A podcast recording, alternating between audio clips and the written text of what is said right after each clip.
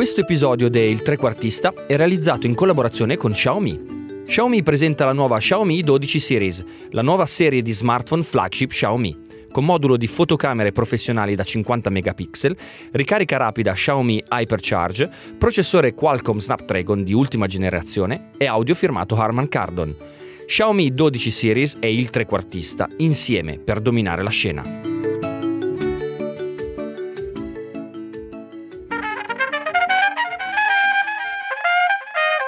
Il trequartista è un atleta speciale, dotato di visione e fantasia, difficile da imbrigliare. Attacca muovendosi fra le linee, sta in una posizione fluida, liquida, un po' come la società moderna. Il trequartista non è un'esclusiva del calcio, ma una forma dell'anima. Trequartista, per noi, è Michael Schumacher. Io sono Carlo Pastore e lui è Giorgio Terruzzi. È il 26 ottobre 1997, siamo a Jerez della Frontera, Tori e Vino dell'Andalusia. Ed è il giorno del giudizio.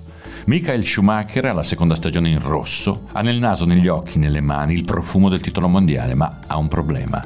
Jacques Villeneuve, tinto di biondo per l'occasione, irriverente e dirompente con la Williams, pronto a togliersi di dosso il fantasma di papà Gilles, una figura che lo assilla da una vita, che divide il tifo ferrarista.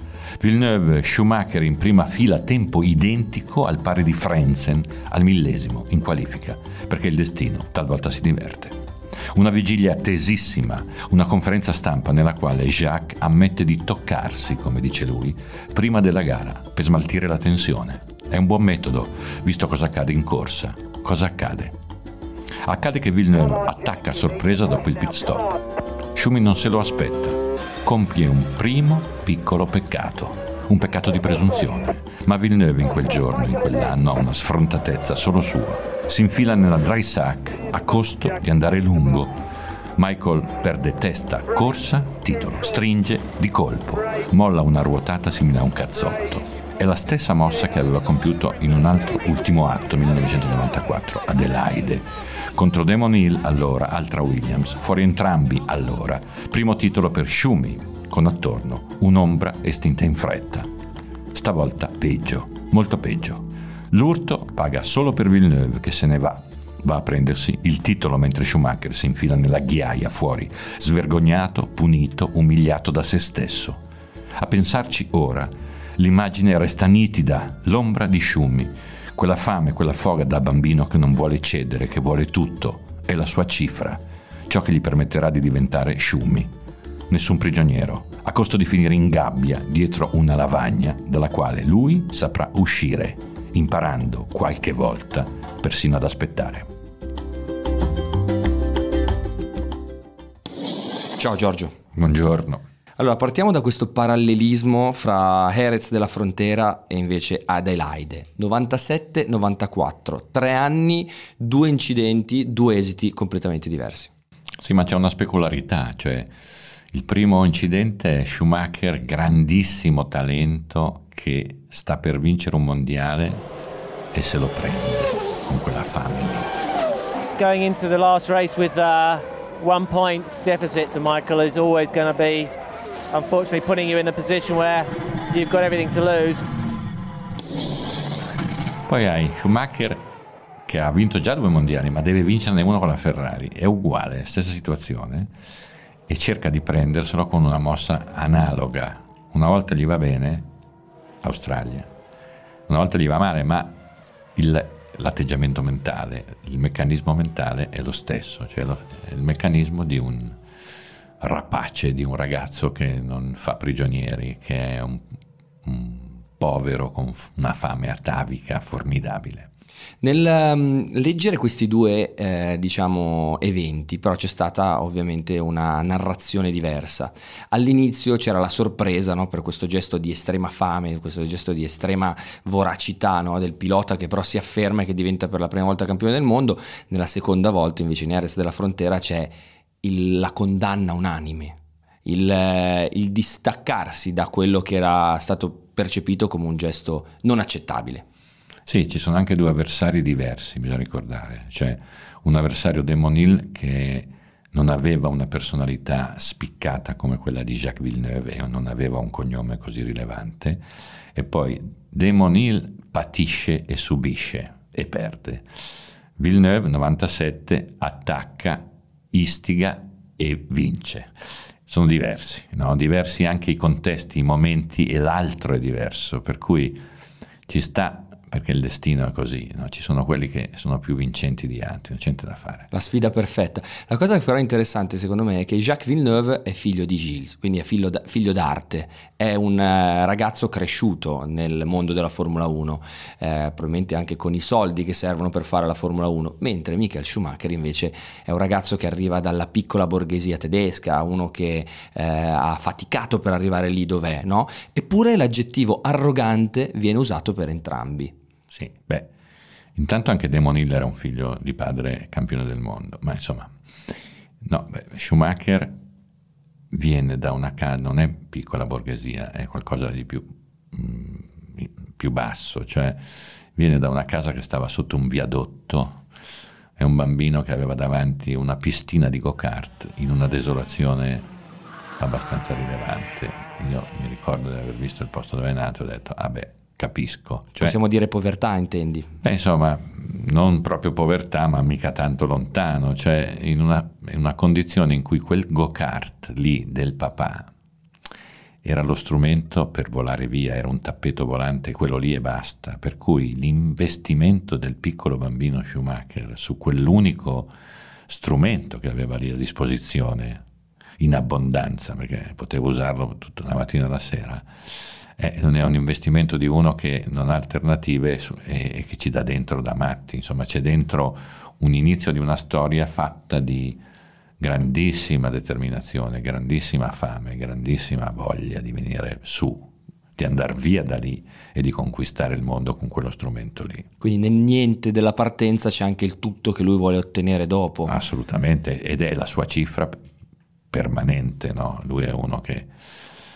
non, non, fa prigionieri, era uno che non, come dire, una, una voracità agonistica straordinaria. Tra l'altro da, da, un punto di vista diciamo mi assomiglia un po' il buon eh, Michael Schumacher un rapper che una volta che eh, ha ottenuto no, la, la, qualità più alta del, del, suo successo poi vuole sempre di più, vuole la perfezione. Dall'altro invece il contesto in cui è nato, il contesto diciamo tedesco, forse anche un po' il calvinismo che permea un certo tipo di cultura là, eh, me lo fa assomigliare a quegli impiegati che entrano in una grande multinazionale e stanno a lavorare fino alle 10, le 11 di sera e alle 7 di mattina del giorno dopo sono di nuovo lì, no? Per performare sempre di più e sempre meglio, per arrivare, per dimostrare a tutti che l'occasione che gli è stata data è stata un'occasione eh, ben riposta.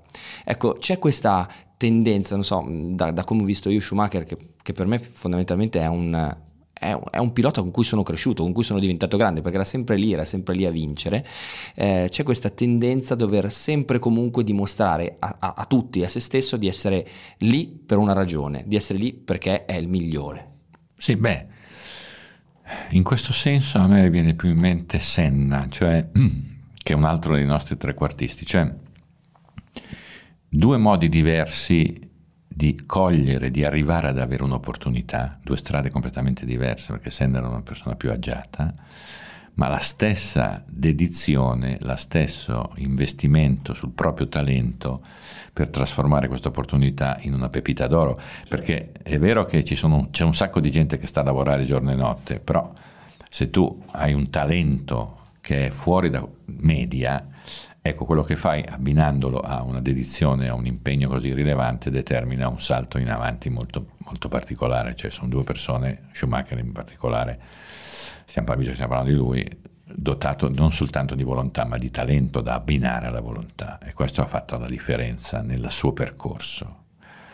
Cadute all'inizio soprattutto, ma anche ma anche risalite perché è lo, è lo stesso meccanismo, cioè la voracità di un bambino che vuole tutto comporta inciampi, però il fatto che uno si rialza immediatamente riprende a correre. Certo. Senti, tu ti ricordi la prima volta, quel preciso momento in cui hai sentito parlare per la prima volta di Michael Schumacher?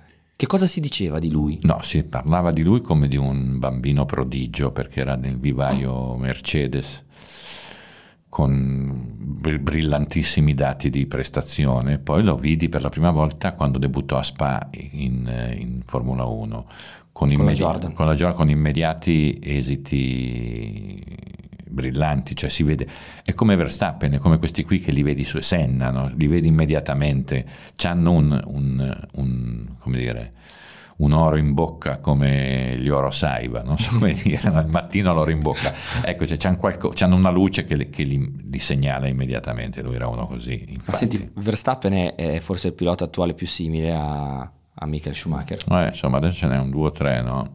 C'è Verstappen, c'è Leclerc. Per Verstappen gli somiglia perché è il più precoce, quello che più è nato pronto. Schumacher è uno nato, quasi nato pronto, insomma, no? anche Senna era così. Eh?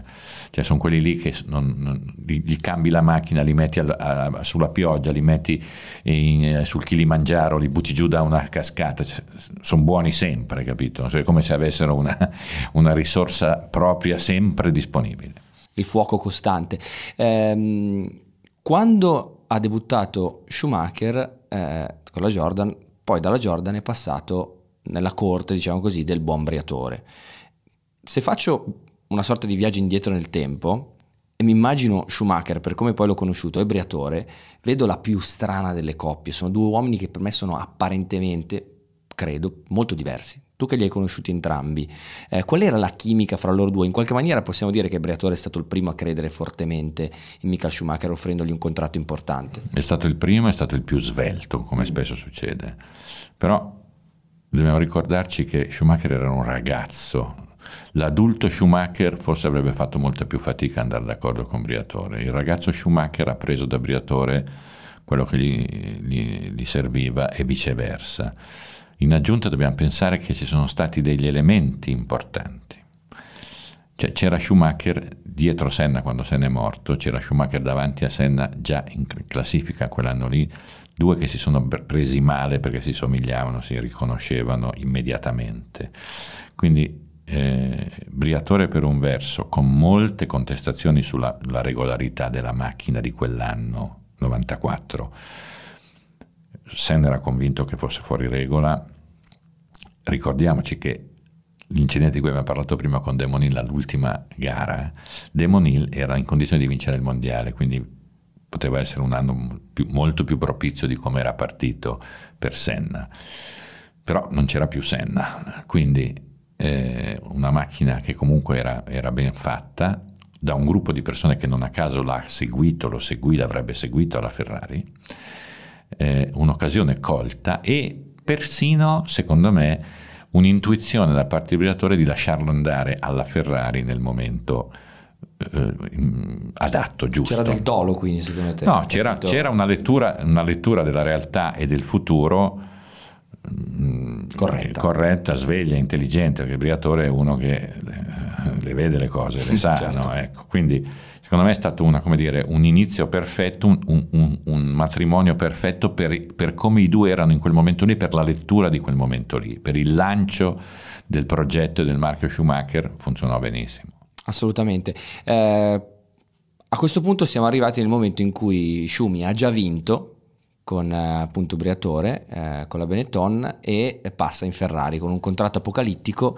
contratto che Briatore stesso ha detto non potevamo, ci siamo trovati di fronte a un'offerta a cui era impossibile rinunciare e eh, c'è questo passaggio che è abbastanza importante anche a livello, come dire, sociale, a livello antropologico, a livello familiare per lui, perché si tratta di andare a cambiare completamente vita. Ma stava per essere cacciato dalla Ferrari, o comunque c'era molta gente che voleva che andasse via, perché l'inizio del suo rapporto con la Ferrari fu pieno di ombre, di guai.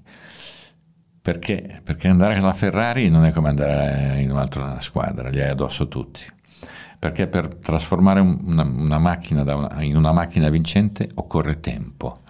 E nei quattro anni che trascorsero dal passaggio del 1996 di Schumacher alla Ferrari al primo mondiale 2000 eh, ci furono molti momenti critici, ci fu il, eh, diciamo, quel, quella specie di scandalo del 97 a, a, ai danni e poi a vantaggio di Villeneuve ci fu l'incidente del 99 con addirittura un'opzione per il titolo di, per Irvine sulla quale si è detto di tutto perché il fatto che potesse vincere Irvine, la seconda guida, il titolo mondiale per la Ferrari, che non arrivava da, dal 79, quindi era un'attesa lunghissima, cioè il figlio di un dio minore che vince mentre c'è Lee Schumacher che viene strapagato e perde l'occasione, ma ci fu un suo incidente. Poi ci fu un errore al via clamoroso nel 98. Insomma, eh, molti momenti critici, molti momenti bui, fino all'inizio di un, di un periodo straordinario.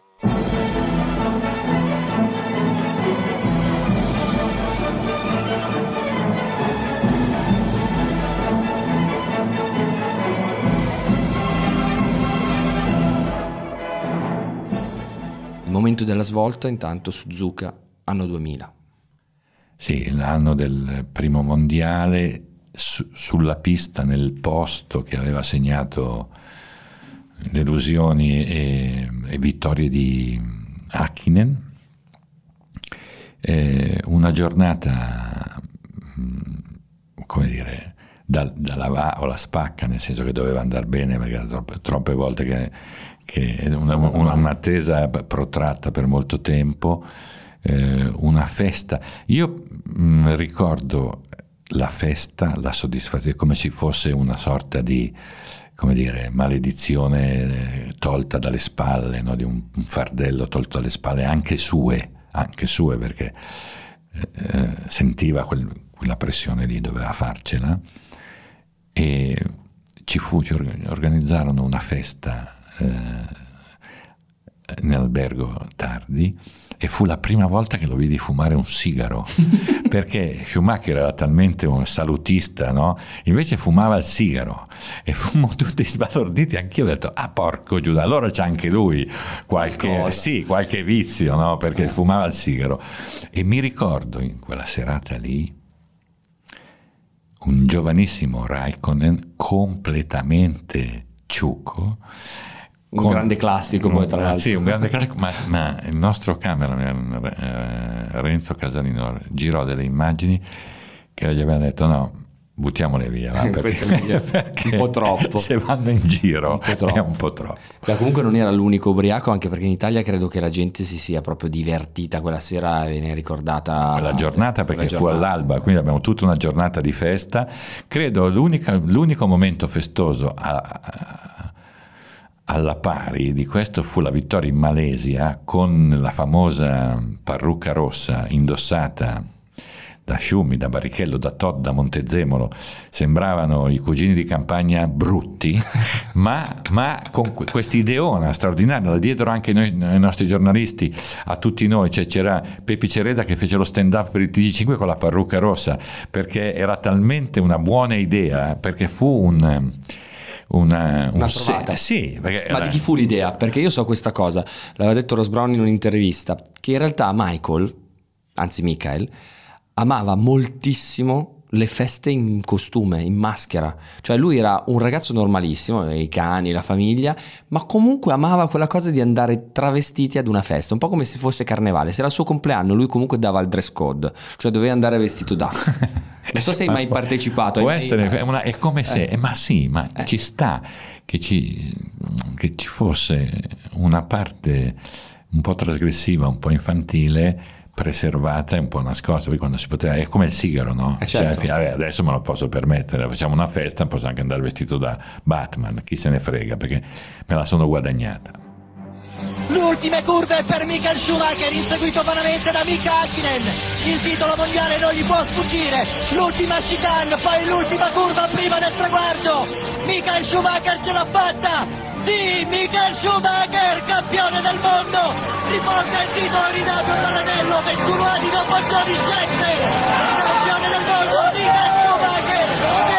Per! I colori dell'arcobaleno sulle insegne del cavallino raspante.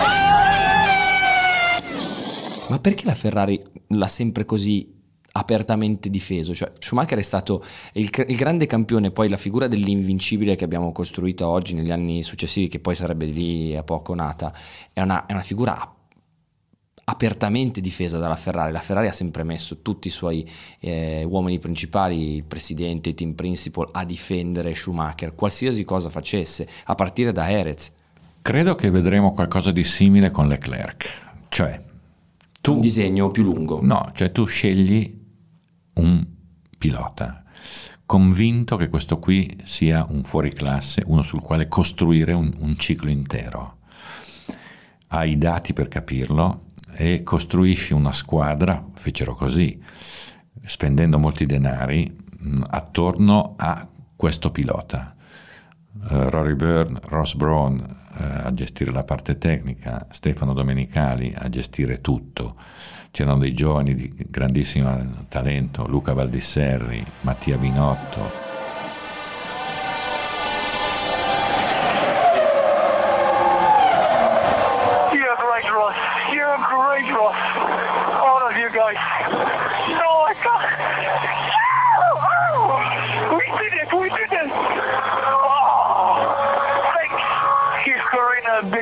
Me. attorno a, a quel, a, al primo Schumacher in Ferrari, loro giovani ma, ma, molto dotati, c'era un reparto motori di prim'ordine, Martinelli, c'era un, un progetto molto rilevante sul quale è stato fatto un investimento, per cui hanno tenuto duro. Todd aveva un, sin dall'inizio aveva un legame molto forte con Schumacher e quindi hanno tenuto duro, hanno fatto bene. Spesso l'impazienza e la pressione ti fa cambiare, ti fa... lì hanno fatto bene a tenere duro, tant'è vero che poi è successo quello che è successo. Eh, perché il, lo Schumacher che vince tutto è in realtà lo Schumacher che ha perso tutto negli anni appena precedenti. Però, però hanno capito tante cose, per esempio che era un, un uomo squadra straordinario. Mm-hmm. Per esempio, che la sua standard di, di prestazione era straordinaria, cioè non era colpa sua, anche se ha fatto degli errori, eh, ha fatto degli errori, ma si è anche conquistato la posizione per poi trasformare questi errori in errori clamorosi. Certo. Cioè un conto è uno che sbaglia l'ultima gara per vincere il mondiale, sì, ma deve arrivare lì però prima, no? Quindi loro avevano la percezione di uno che ci ha dato e che avrebbe potuto dare, perché poi Ieri parlando con Binotto diceva anche Mick Schumacher è un ragazzo che fa squadra, che è un team player, dicono loro. E beh, suo babbo era un team player straordinario, amatissimo dai, dai suoi uomini. Poi arriveremo anche all'eventuale diciamo, eh, predestinazione del figlio del predestinato.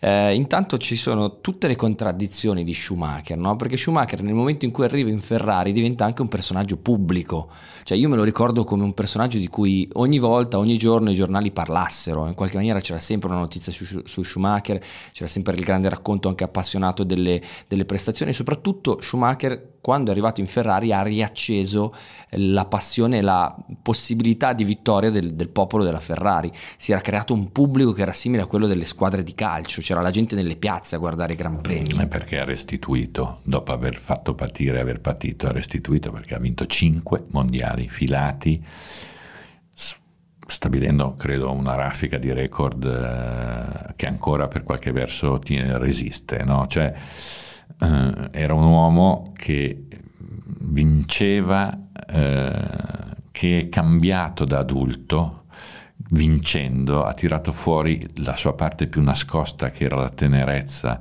che erano le parti più, più vicine a, a noi, mentre lui aveva questa immagine di uomo forte, anche fisicamente è stato il primo a portare il camion della, della Tecno Gym, no? la palestra viaggiante in pista, c'era uno fisicamente anche forte. No? Era fit. Fit, ma, ma era uno ehm, che aveva uno standard di prestazione, lo ripeto, straordinario. Quando vinsero la gara Magnicur con quattro soste, proposta di Luca Valdissere alla riunione del mattino, facciamo quattro soste, un po' tutti si sono guardati come dire questo qui è matto, ho detto no, se Michael riesce a fare questo numero di giri molto rilevanti, a questo ritmo noi facciamo quattro soste e vinciamo. E ancora adesso Baldisseri dice se non ci fosse stato Schumacher non avrei neanche proposto. Noi sapevamo che avrebbe potuto farlo e l'ha fatto. Cioè era uno che in prova gli chiedevano di fare 100 giri per, per testare qualcosa e faceva 100 giri con uno scarto di due decimi e mezzo tra il giro più lento e il giro più veloce. Uno così non lo batti più. Eh. Cioè era un martello pneumatico Schumacher, era uno fortissimo, con anche poi negli anni tutti gli hanno detto ma perché non parli italiano? Ah, questa è la classe, è la propria Sì, la ma, lui, ma lui era talmente un perfezionista per cui non, non- non voleva fare brutte figure ed era una cosa persino tenera, no? uno che non vuol fare. Schumacher Posso poi- dirlo, posso dirlo, questo è come quando, quando io invito gli ospiti a casa che sento il bisogno di mettere tutto a posto, di pulire, perché mi sento in difetto se entrano. È quella, quella cosa di mostrare agli altri che sei comunque appunto perfetto, Sì. di, non, di non mostrare le debolezze, perché quella cosa lì viene, viene associata alla povertà forse, al punto di partenza. Sì, ma, ma non solo agli altri, è una parte di te stesso che funziona così. No? Cioè, Schumacher a giocare a pallone con il- la nazionale dei, dei piloti era un- una bestia, andavi in bestia a perdere, cioè non ci sta, uno così, non ci sta a fare una roba così cos'ha, sempre. Per cui fa persino tenerezza, perché lo capisci che non è una cosa ostentata perché mm, per una ragione debole, è qualcosa che appartiene davvero a una natura, la sua. Quindi poi pensando adesso, no? pensando, perché qui stiamo parlando ragazzi di uno che ha distribuito per anni un divertimento delle domeniche straordinarie, un po' come Valentino, no? Cioè noi c'è stato un periodo qui in Italia che era sciambola assoluta, cioè ogni domenica c'era un modo di ritrovarsi, di guardare una corsa con una speranza molto consistente Di vittoria. di vittoria che veniva poi in realtà premiata, con un, un gruppo straordinario, con persino l'altro, perché qui Barrichello, Eh, certo. quel Paperoga, peraltro Paperoga non del tutto, perché Barrichello credo che abbia messo via non so quanti milioni, oltre ad aver vinto un sacco di corse, però c'era un gruppo che era come se fosse parte della famiglia, no? stavi insieme, stavi con loro, estati, eh, annate, no? beh, insomma, una gratitudine fortissima. Ma qual è secondo te il motivo per cui Schumacher, al contrario di tanti altri piloti comunque molto vincenti, ha acceso così tanto le passioni del pubblico?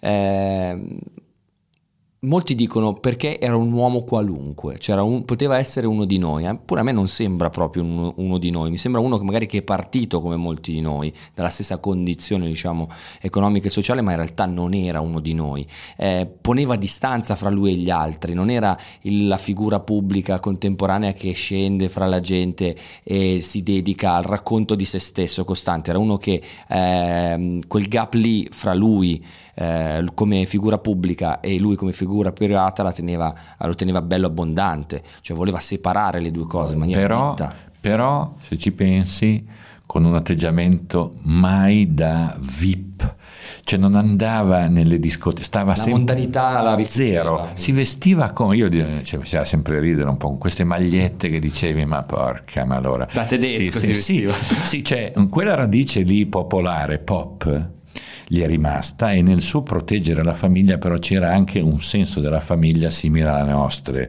Cioè non è che uno aveva bisogno sì c'aveva l'Harley Davidson ma non aveva bisogno di fare delle cose da ganassa eh, da eh, tatuati vippame calciatorame di adesso. C'era uno che faceva delle vacanze protette ma in posti tutto sommato accessibili, normali, non faceva famiglia, vacanza a casa, cioè non aveva un'immagine di un gasato da soldi, pur essendo uno che era partito da una povertà e ne aveva guadagnati molti, cioè era uno accettabile no? anche nella sua parte più privata, più intima. no? E poi era uno fuori, a un certo punto è diventato uno fuori discussione, giustamente, cioè era Sciummi. Era Schumi punto. Sì, era uno che, forza, Schumi era come, come successe per Lauda nel suo tempo, no? Niki Lauda, quel marchio lì nel- negli anni della televisione, eh, pu- Formula 1 in televisione, Ferrari. Ferrari, perché c'è sempre la Ferrari. Ferrari c'è Villeneuve. Ferrari, Lauda, Ferrari, Schumacher, Ferrari. Ferrari. E eh beh, cambia, no? Se sei Ferrari cambia a livello mondiale. Insomma, era uno di famiglia, con le, i suoi errori esposti, perché anche questo conta, perché se tu poi dopo vinci così tanto, puoi permettersi anche di piangere, puoi permetterti di piangere anche per un, un, commissario morto a Monza per una ruota persa, per una mm, tua mamma che, che muore il giorno che corri, vinci, vinci, però sei commosso. Cioè, insomma, c'è dentro una, una, una, parte di somiglianza con, con, ciascuno di noi, come sempre succede nei, nei rapporti d'amore forti tra un campione e la, la gente, le persone che erano sua, alla fine sono diventati un tratto distintivo del suo percorso. Ciao, il mio amico McQueen mi ha detto che voi siete i migliori gommisti al mondo. Perché non ci fornite 3 o 4 treni di gomma ciascuno? Guido, c'è proprio Michael Schumacher, una Ferrari nel mio negozio. Una vera Ferrari! Dammi un pugno, Guido, dammi un pugno sul cofano. Questo è il giorno più spettacolare della mia vita. Wow, spero che il tuo amico si riprenda in diesen che Togo. E per me Schumacher è sempre stato un, uh, un invincibile. Quando ho smesso di correre per la Ferrari avevo 16 anni, quindi durante tutta la mia infanzia è sempre stato quello che sostanzialmente vinceva sempre. Ricordo le parole di Gianfranco Mazzoni dette in telecronaca nel momento in cui Schumacher arriva sul rettilineo finale e taglia il traguardo, insomma per me furono, fu il momento in cui il sogno di bambino uh, divenne, divenne realtà con Schumacher.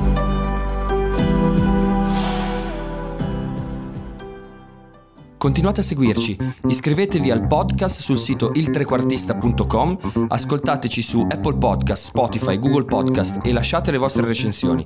Seguiteci sui nostri canali Facebook, Twitter e Telegram e se volete partecipare attivamente alla realizzazione del podcast iscrivetevi al gruppo Telegram. Avete sentito Carlo Pastore? Giorgio Terruzzi. Il trequartista è un progetto 731 Lab da un'idea di Alessio Albano.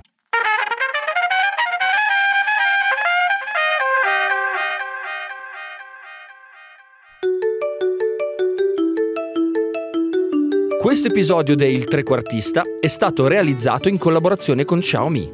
Xiaomi presenta la nuova Xiaomi 12 Series, la nuova serie di smartphone flagship Xiaomi con modulo di fotocamere professionali da 50 megapixel, ricarica rapida Xiaomi Hypercharge, processore Qualcomm Snapdragon di ultima generazione e audio firmato Harman Kardon.